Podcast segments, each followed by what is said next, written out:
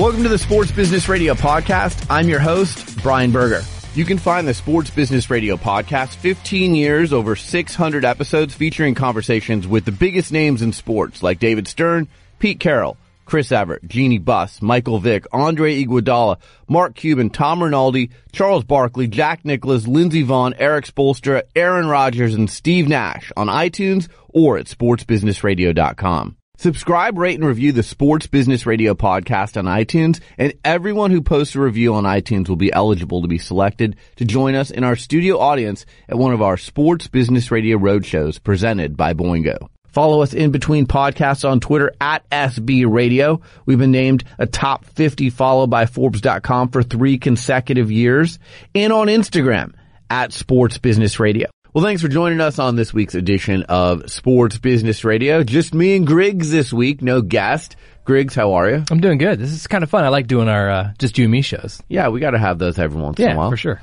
Lots of sports going on. Uh, let's talk. Let's start with the big story of the last week, uh, the N F L and Colin Kaepernick, Eric Reid settle the collusion case. Griggs, the news here was this was getting set to go to uh, deposition, and things were going to have to come out on both sides that I don't think either side wanted coming out, and I specifically don't think the N F L wanted some of the things coming out. You know, Roger Goodell was probably going to be deposed. There could have been texts and emails that were released. But it's interesting to me because, remember, the N F L fought Tom Brady for like two years. The N F L does not go down easy on these types of cases. And I'm not saying they went down easy here, but they ultimately settled. We don't know what the payout was, but you've got to think to get Colin Kaepernick to settle, because his whole brand has been, you know, I'm the guy who is fighting the system, so to speak. So for him to back down on this, they had to have given him a considerable amount of money. Yeah, I think you're right, too. It'd be interesting if that ever comes out, because I'm curious on that, too. When I first saw it, I'm like, oh, I wonder how that came out or what the total is on that. Because, but I think you're right. I think N F L doesn't want to have stuff come out, the text, the emails. It can get messy, and this stuff especially can get messy. So I'm not surprised they settled at all, but it'd be curious to see what the numbers are. My guess would be one hundred million dollars, at least.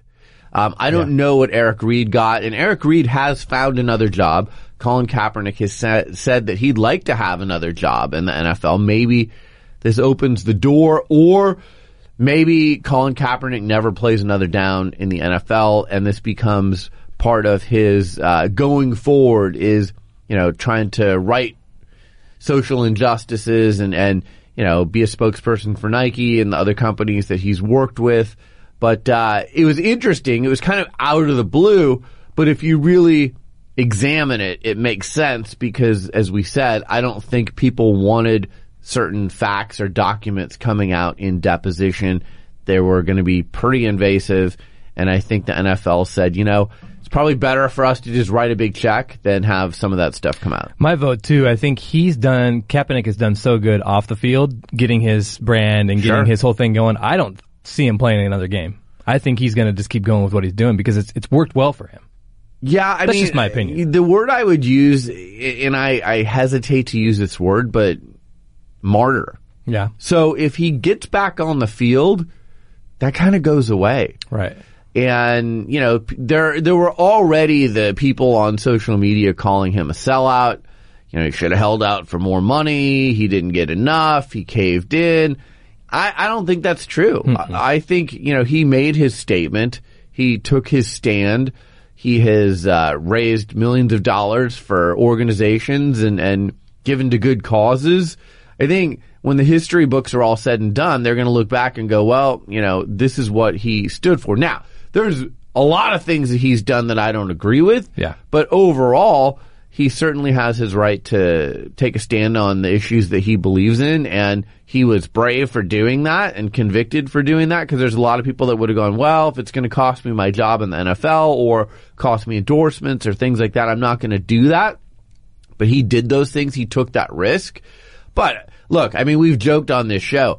The quarterbacks that have been signed in the last two years since he last played a game, there's no way that twenty-five percent of those quarterbacks are better than Colin Kaepernick. They're just not. I mean, these are the guy that the uh, Redskins signed last year that hadn't played in like seven years. and and that guy's better than Colin Kaepernick. So yeah. you know, it's pretty easy to see that there was collusion on some level going on here by the N F L owners. But long story short, Colin Kaepernick and Eric Reid uh settle their grievance, the collusion case with the N F L. Eric Reid, I think, signed a three-year extension with the Carolina Panthers. He had a really solid season for them last year. So now I think what remains, Griggs, as we just said, does Colin Kaepernick ever play again in the N F L? There were reports that uh, you know, he wanted twenty million dollars to play in the new American Alliance of Football, which, by the way, news came out today, uh, according to Darren Revelle, our friend, that they missed payroll in mm. week one. Ouch. So, you know, oh, they're on C B S and they got a better rating than, you know, N B A and da-da-da-da-da-da. You're missing payroll in week one. And, of course, they said it was like a technology glitch that, you know, led to that. But we'll see. I mean, that's not a great way to start your league with no. that news getting out that week one of the season you've missed payroll. Because a lot of people look at those leagues already and they're like, all right, how long is that going to be around? Right. Is it going to be on shaky ground? Is it on solid footing? And you miss payroll in week one, and that automatically removes a lot of faith that people have in your fledgling league. I agree, and it's it was weird. I don't know if you watched any of those games, and it's just N F L's still king. I mean, it's like you just don't ha- doesn't have the same vibe. Yeah. It just doesn't feel like it's, quote, football. Right. I don't know. I mean, I, I hope they last because it's I, cool. I think X F L will be different. Yes, I think X F L will be different. That's true. I do. I do think that'll be different, but it's still it's just like I wa- tried to watch them this weekend and I just couldn't couldn't watch it. Yeah. I mean, look, I don't think X F L is going to overtake N F L. No. But I think X F L is going to be better than the American Alliance yeah, of Football. I think so. I think the fact that it's run by Vince McMahon and our friend Oliver Luck. Right. That I helps. think there's a lot of things. I mean, I think the fact that they gave themselves a longer ramp to prepare, so they're starting in twenty twenty, they weren't like, hey, we're going to throw this thing together and get it off the ground real quickly. Like, no, they're they're doing it the right way. They're taking the proper steps to make sure that when they do launch, it's right. Um, let's move on and talk about N B A All-Star. I'm mixed because, you know, I've gone to N B A All-Star several times. I, I, you know, obviously used to work around the N B A and the Blazers, and I don't know. It, it's a big thing for sponsors. You know, people love to come together and network with each other, and uh, it's a great way for the league to showcase their talent. They do some terrific programs with N B A Cares, and the players roll up their sleeves and give back to that community that they're in, in this case, Charlotte. There's some real positives around N B A All-Star Weekend. But the competition, to me, isn't one of them. And I know they changed up a few years ago. They're like, hey, we're not going to do conferences anymore. We're going to do, you know, team captains, and the captains pick their team. And yes, it's been more competitive, but I wasn't enamored with the dunk contest. I wasn't enamored with three-point contest. Uh, it doesn't help the N B A when no-names win those things, right? So Joe Harris from the Brooklyn Nets wins three-point contest. Uh, I don't know what his odds were, but I would think he was probably last on the board. Yeah. And then the guy from Oklahoma City who jumps over Shaq wins the dunk contest, but it just didn't have the same electricity to it that past dunk contests have had. And, you know, I don't know what they do. We've talked about this for fifteen years on this show. What do they do to incentivize the best dunkers to come out? You know, like I saw a back and forth with uh, Donovan Mitchell and Giannis. And, hey, if you participate next year, I'll participate yeah. next year. And, by the way, it's in Chicago next year, which is great. And, you know, Michael Jordan won the dunk contest there. And, but if you get guys like that participating, now you got something. I mean, look, is it, I always say trace everything back to the money. There's a reason Sprite gave up the sponsorship of the dunk contest. There's a there's a reason Kia gave up the sponsorship of the dunk contest. They weren't going to sponsor a contest that had like G League players in it anymore. They wanted Jordan and Dominique and Kobe and, you know, the prime dunkers that used to participate in this years ago. It's G League guys now, and it's guys that aren't stars anymore.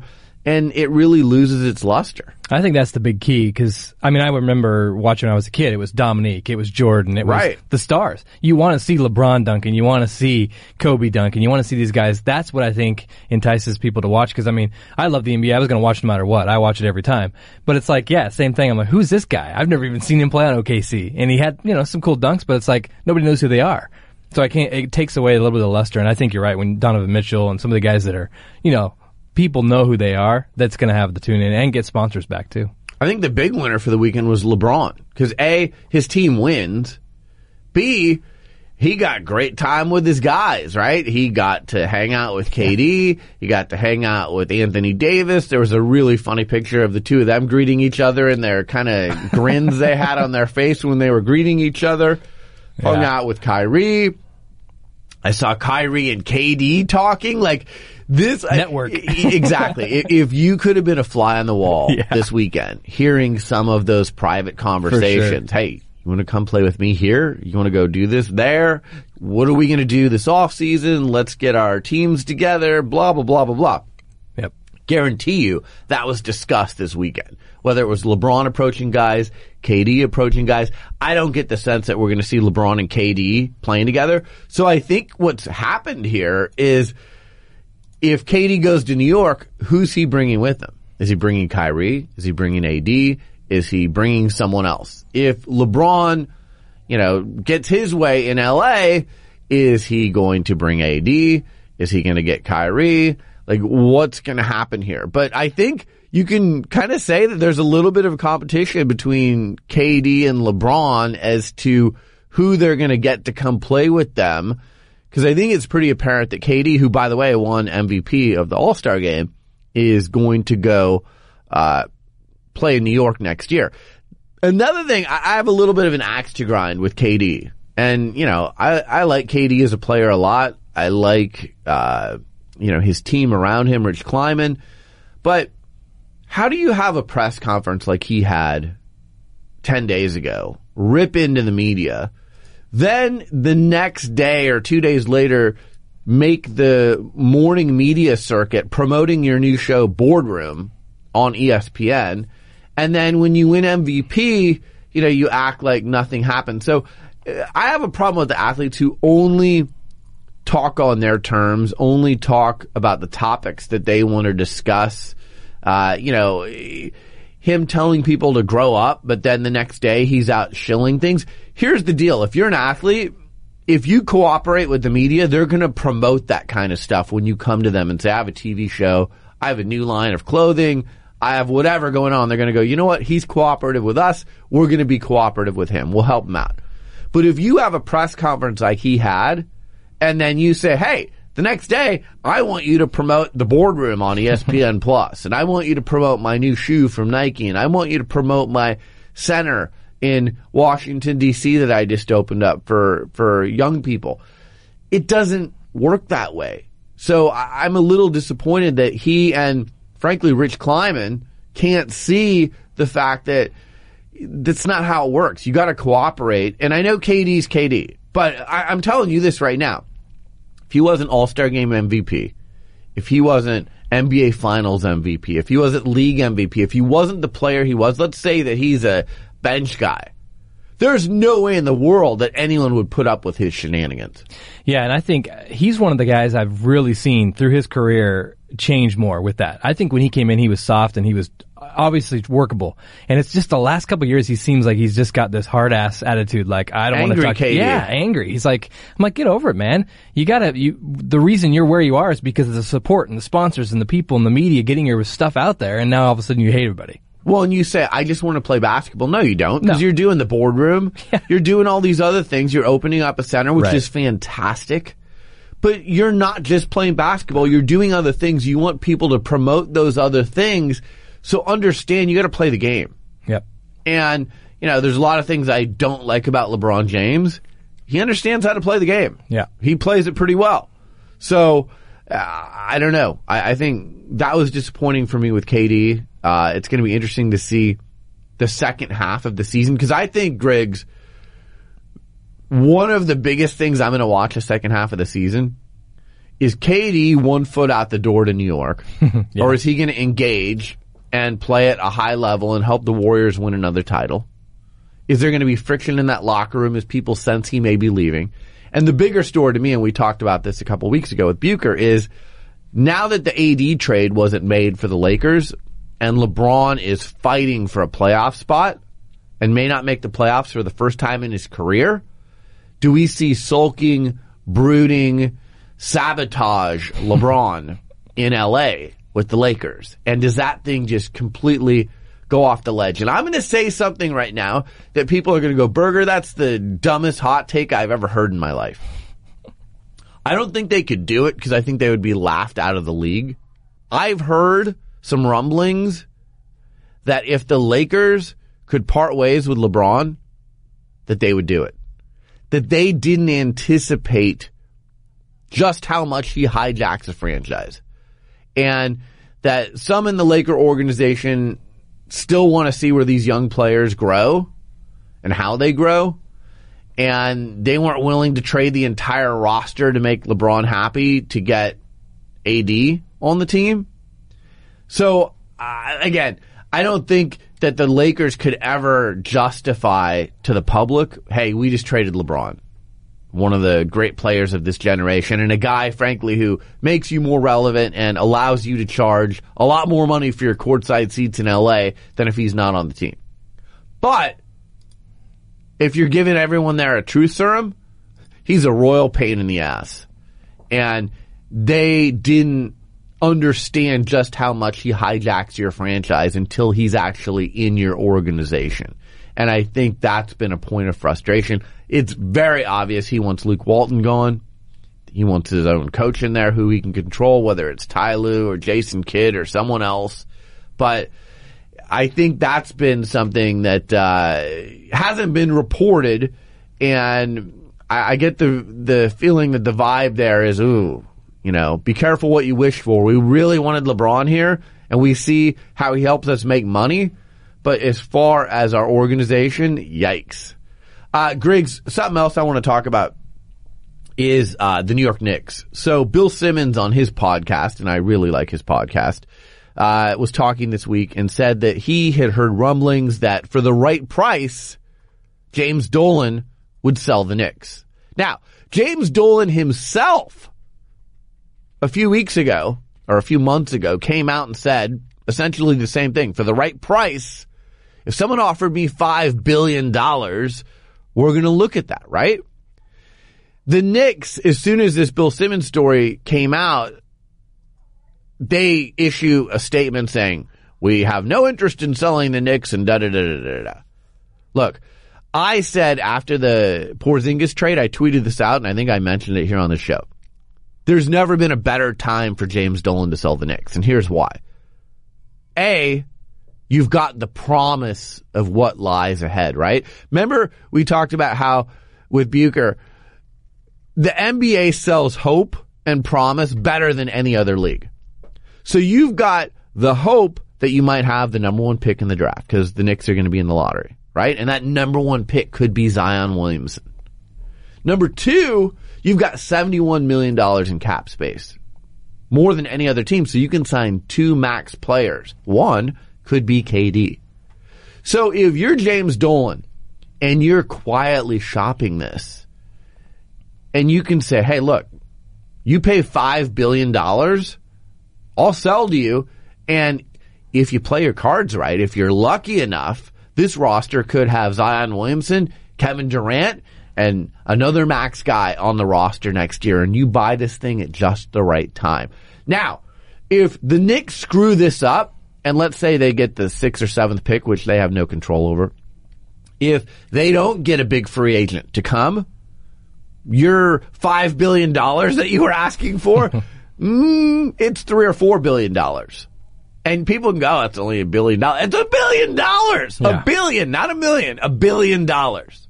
So, the hope that exists right now with this franchise, you can sell the hope to a new owner. And trust me, there's a lot of owners out there, or a lot of people who have a lot of money, who would love to buy the Knicks and love to be the ones to turn them around. and they think they can run it better than Dolan, which probably wouldn't be hard. But they'll buy it based on those two things that I just gave you. We might get the number one pick in Zion Williamson, and we might get K D and another max player, and boom, we're back in business, and I, the new owner, am going to be the charm of the N B A and the charm of New York, and we're finally going to bring a title to the Knicks. Griggs, I think Dolan is not smart at all if he doesn't sell now. Yeah, it's got to be now. I think you're right. The key word is the hope. You're selling the hope because yep. that is, I mean, that sounds enticing. Talk about K D. You talk about you're in New York. You got a good young coach in Fizz. You got lots of promising things that are kind of there on the on the bubble. Right. But you just don't know in six months if that bubble is going to be blown up or if it's going to be solid. It's well, crazy. yeah. I mean, in late May, we're going to know where the Knicks are yeah, picking. Yeah, a couple months, right. A and month. It might not be number one. Yeah. Might not be number two or three. And you're going to know in June if K D's coming to you. Right. And not, and, and if those things don't go your way, now the hope is not nearly as great as it is, as it is today. Right. Where you can say, look, and, and another thing that owners look for when they're going to buy a team, am I inheriting a team that has a huge payroll? I got to pay luxury tax, all this stuff. The Knicks are clean right now. They traded their worst contracts with K P, so they got a clean payroll. So you're basically buying. Here's what it is, for those of you out there who want it in layman's terms. You, there's a house at the end of the street. It's a nice house. It's got a lot of promise. You can visualize how you can remodel this house and make it better. Do you want to buy it now?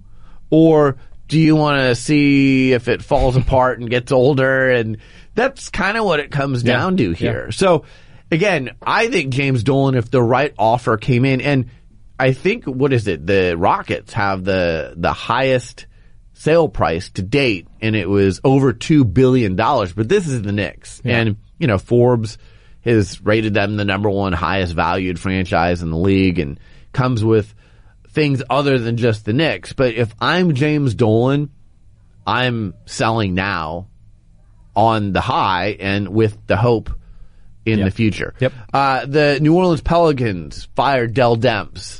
And Griggs, we could do a whole show on this, but first of all, our friend David Stern said he's a terrible G M, and this is after he botched the Chris Paul trade years ago. He told us that in twenty sixteen at the Sports Business Radio Roadshow. He's reiterated it since.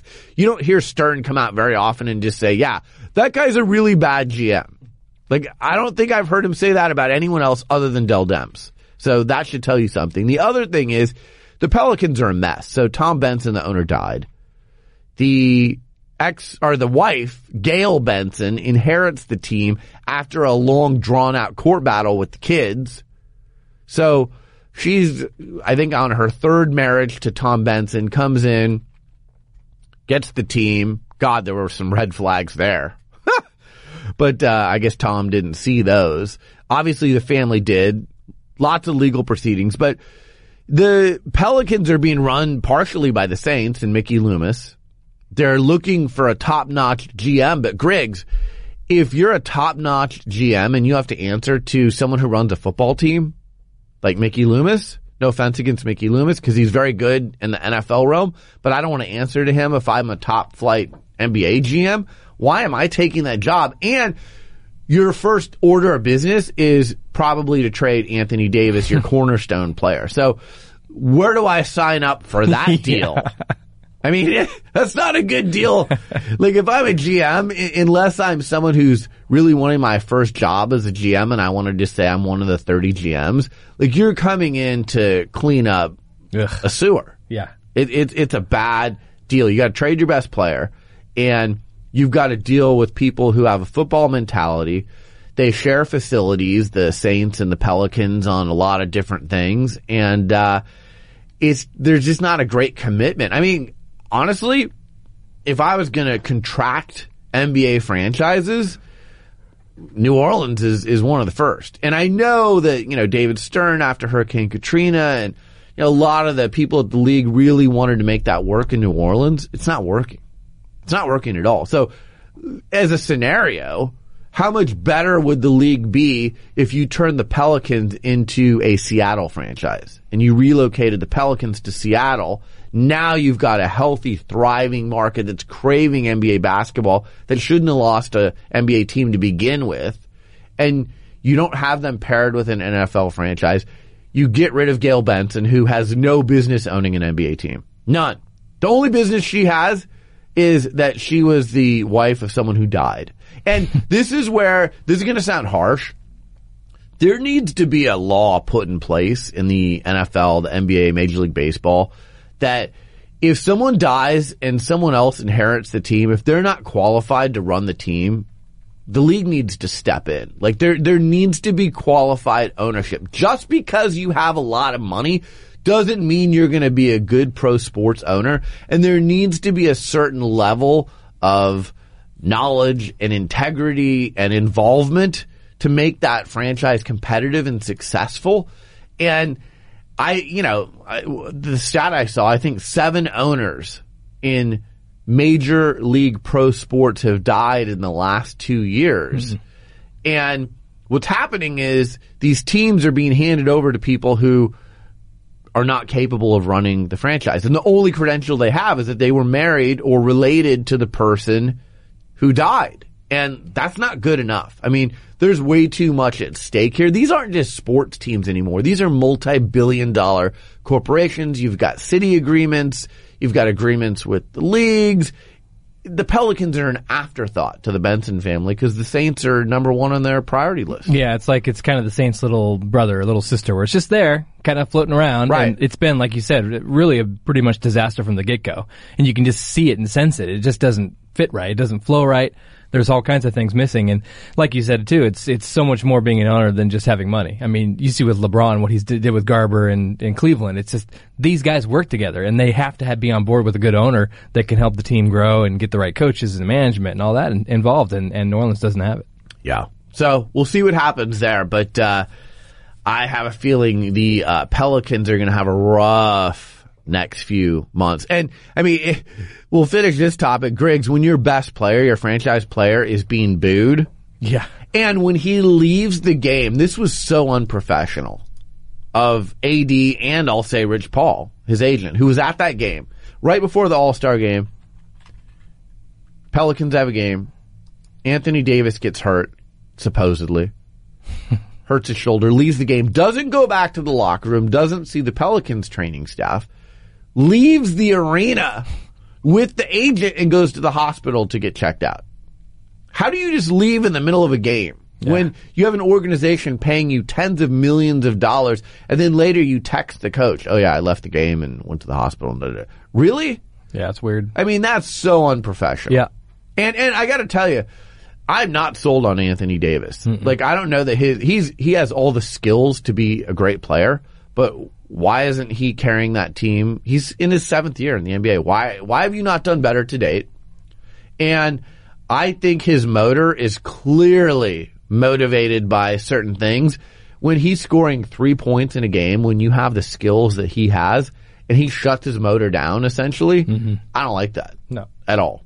All right, last topic, uh, Daytona five hundred. Our friend Kevin Harvick was on last week.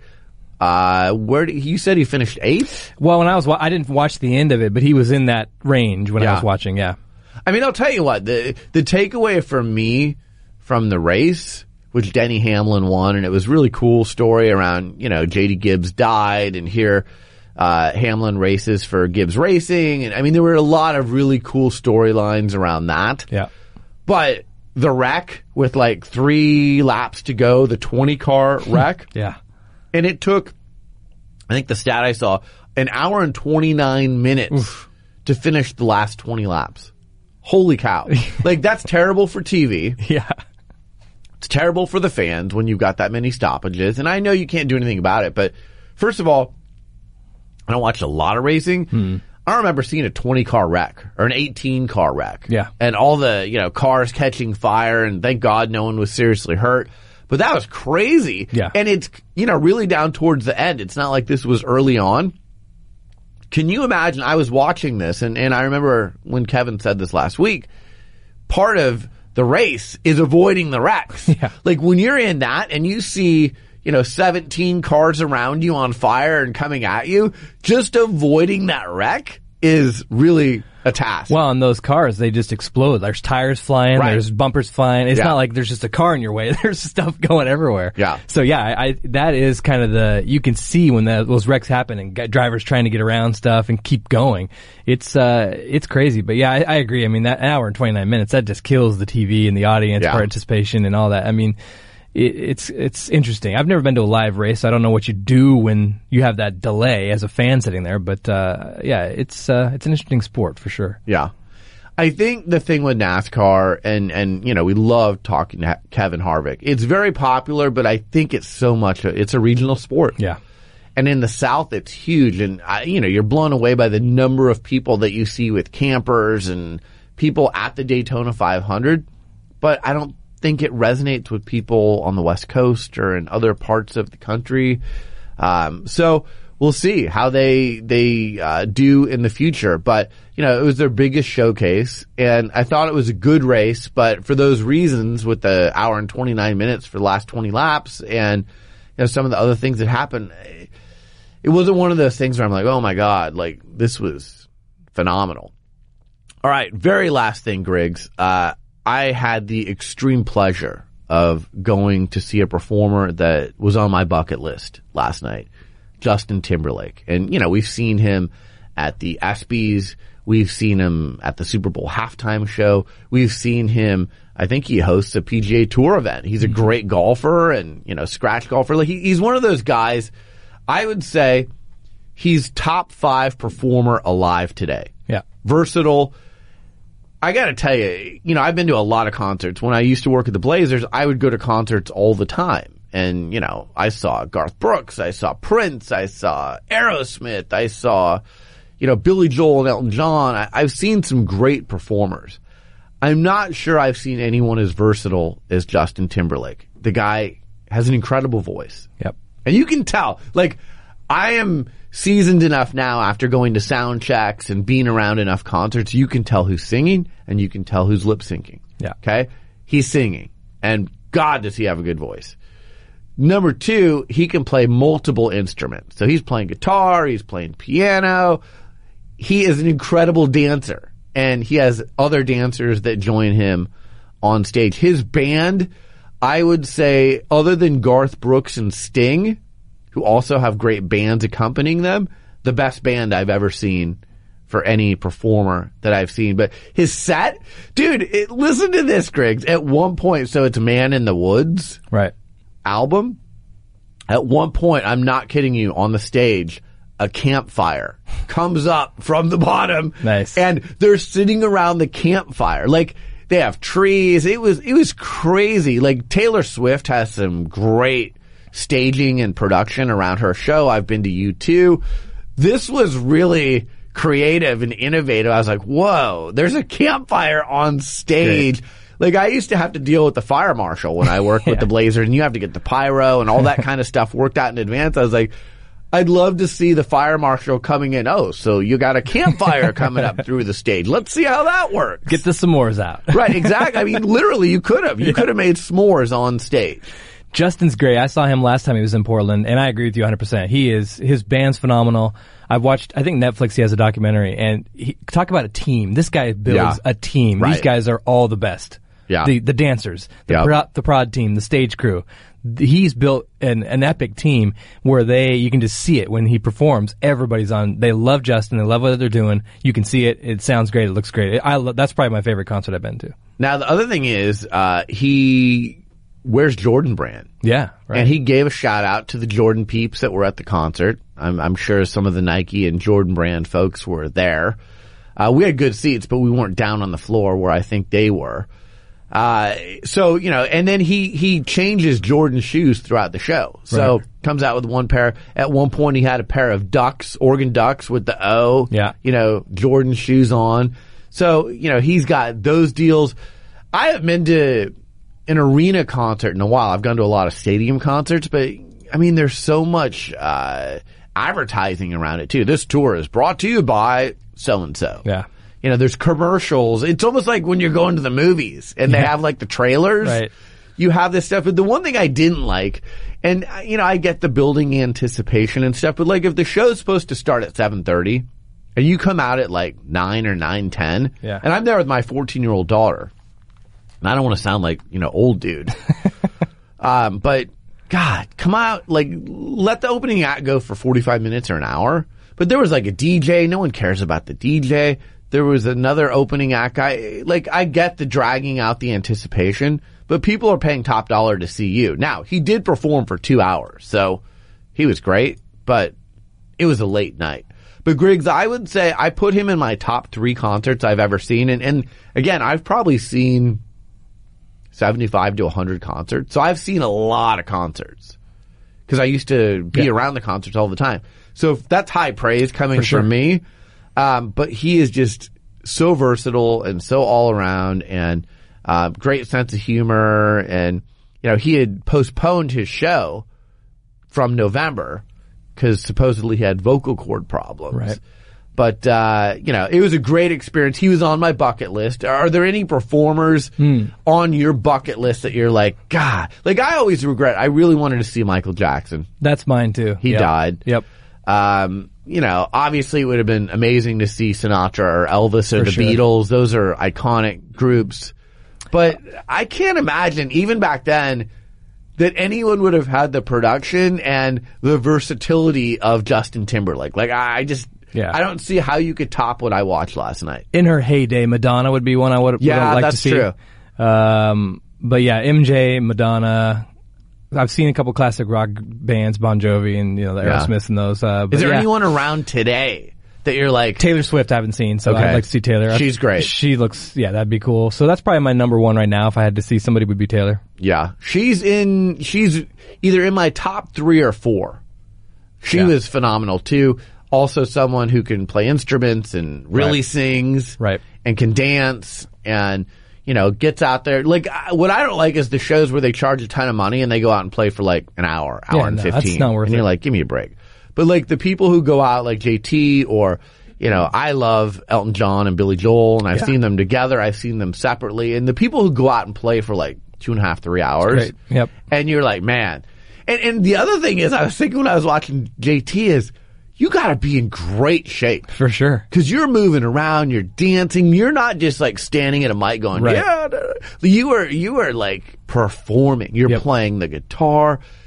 You, to do that for two hours or two and a half or three hours straight, man, like I was thinking, cause he, he's still young, but he's not, he's not in his twenties. No. Anymore. And you know, it's like, there's so much involved too. Think all the stuff you have to remember. Each song you're choreographed. You're standing here. Right. This guitar's yeah. coming from the left. Yep. This mic's coming up from here. Yeah. I'm going over here on stage left. There's a lot you're remembering, not just singing. You're you got to be in all these different places to make it look cool. Yeah, that's crazy. The other thing is too that really comes out in his concert is that he's from Memphis. So like he comes out and he's got a jacket on and it says Memphis on the back, but his band is Memphis. Yeah. Like you got a little blues, you got a little rock and roll, yep. got a little Elvis. Like they're.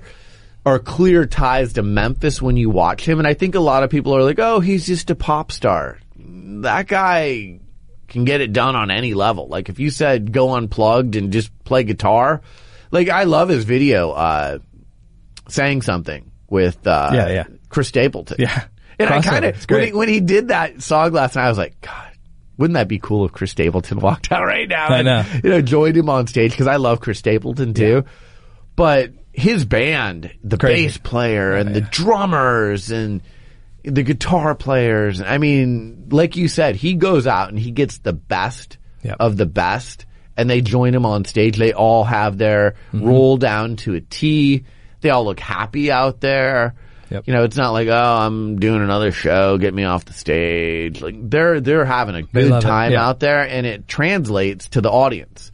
Um, I will say there were some people last night that uh had a few drinks. Like, I've never understood that. You pay two hundred fifty bucks for a concert ticket, and you go get so hammered that you barely even remember the show. I don't get that either.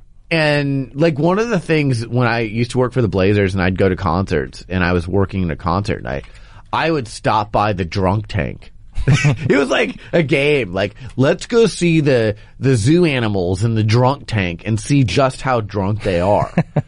And they're doing crazy things in there. But why do you pay that much money to go to a concert? I don't get it either. If you're not even going to remember it because you're so blitzed or hammered or you wind up in the in the drunk tank. So there were a lot of those yeah. last night. But I would say most of his crowd was single women. The single women love J T. Oh, my God. And they, you know, oh, Justin, oh.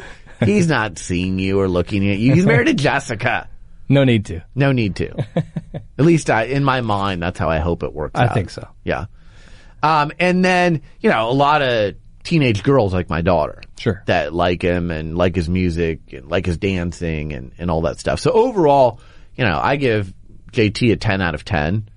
And, uh, you know, he's kind of joined, he was actually the first member. Like, if I'm looking at people who can just do it all, Tony Romo seems to be a guy that can play golf and played football and he's a great broadcaster. Like, you look at that guy and you go, is there anything you can't do? And J T's the same way. You can put him in any element, hosting the ESPYs, hosting the Oscars or the Grammys, on stage at a concert, playing golf in a golf tournament, around athletes, around entertainers, around politicians, anyone, and he's going to thrive in that setting. So uh glad I got to check one off my bucket list, Griggs. Any uh final parting thoughts for you before parting, we wrap up thoughts. This uh, edition of Sports Business Radio? Uh, we covered a lot. We and did I am a lot. I am excited about the New York Knicks story. I think that's going to be an interesting next couple months for them. Okay. So I'm I'm curious how that's going to come out. Now, we are close to having an announcement, hopefully, on our next Sports Business Radio Roadshow presented yes. by Boingo.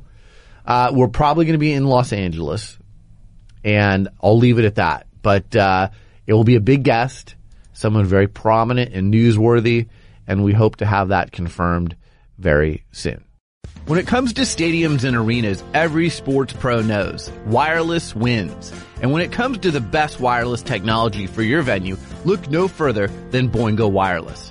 Boingo is the largest operator of indoor wireless networks in the U S, providing state-of-the-art Wi-Fi and cellular services that power amazing fan experiences. And Boingo makes keeping your stadium connected easy today and in the future. Thinking about five G?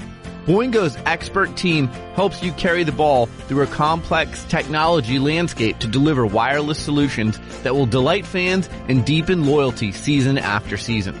Here's another kicker. Boingo is simply the best connected experience for your business. With Boingo, stadiums and arenas enjoy unique operating efficiencies, revenue opportunities, and digital insights into their fan base. That's a win-win. Boingo works with major league sports venues like Soldier Field, Vivint Smart Home Arena, State Farm Arena, and university stadiums like University of Louisville and K-State. Our thanks to Boingo for their continued support of Sports Business Radio. We're excited to showcase how technology is changing the business of sports. If you would like more information on Boingo Wireless, visit boingo dot com or email sports at boingo dot com. Well, that's it for this edition of Sports Business Radio. Thanks for tuning in. Thanks to our show staff, Brian Griggs and Josh Blank. Thanks to our friends at Boingo Wireless for powering our Sports Business Radio Roadshow. Follow them online at boingo dot com or on Twitter at Boingo. I want to welcome ZipRecruiter to our family of sponsors. Again, really happy to have them on board. My listeners can try ZipRecruiter for free at this exclusive web address, zip recruiter dot com slash S B R. That's zip recruiter dot com slash S B R. Happy to have them on board. And thanks again to our new partner, the Robinhood app. Robinhood is giving our listeners a free stock like Apple, Ford, or Sprint to help build your portfolio. Sign up at s b radio dot robinhood dot com. That's s b radio dot robinhood dot com. A podcast reminder, you can catch our show on demand via podcast. Go to iTunes, type in Sports Business Radio. We're rated in the top fifty business news podcasts. You can also find our show on Audioboom, via the TuneIn Radio and Stitcher apps, and of course at sports business radio dot com. Follow me on Twitter in between shows at S B Radio. Follow us on Instagram at Sports Business Radio. For Brian Griggs, I'm Brian Berger. Have a great week, and we'll talk to you soon right here on Sports Business Radio. Sports Business Radio with Brian Berger, bringing you the biggest names in sports business. Without further ado, we all know this gentleman. Let's give David Stern a big round of applause. Let's welcome the president of the N C double A, Mark Emmert. Give him a hand. Let's give a big hand to U S C alum and co-owner of the Lakers and president of the Lakers, Jeannie Buss. Thank you for having me. What a nice turnout. Thank you so, so much for having me, Brian. It was very, very kind, and I really enjoyed it. Thank you, sir. Sir Charles, how are you? I'm doing good, man. How you doing this morning? Today's guest is Memphis Grizzlies head coach David Fizdale. You're the man, Barrett. My guest is tennis icon Chris Evert. It was very interesting. You asked great questions, so thank you very much, Brian. Pleased to welcome to the show Kyrie Irving, the number one pick in the two thousand eleven N B A draft. Thanks for having me. I really appreciate it. I'm happy to be joined by Pete Carroll, the executive V P of football operations and the head football coach of the Seattle Seahawks. Coach, how are you? Doing good. What's going on? Dallas Mavericks owner Mark Cuban. Mark, thanks for joining me. My pleasure. Visit sports business radio dot com and subscribe to our iTunes podcast. Follow us on Facebook, Twitter, and Instagram. Stay connected to the business side of sports, only with Sports Business Radio.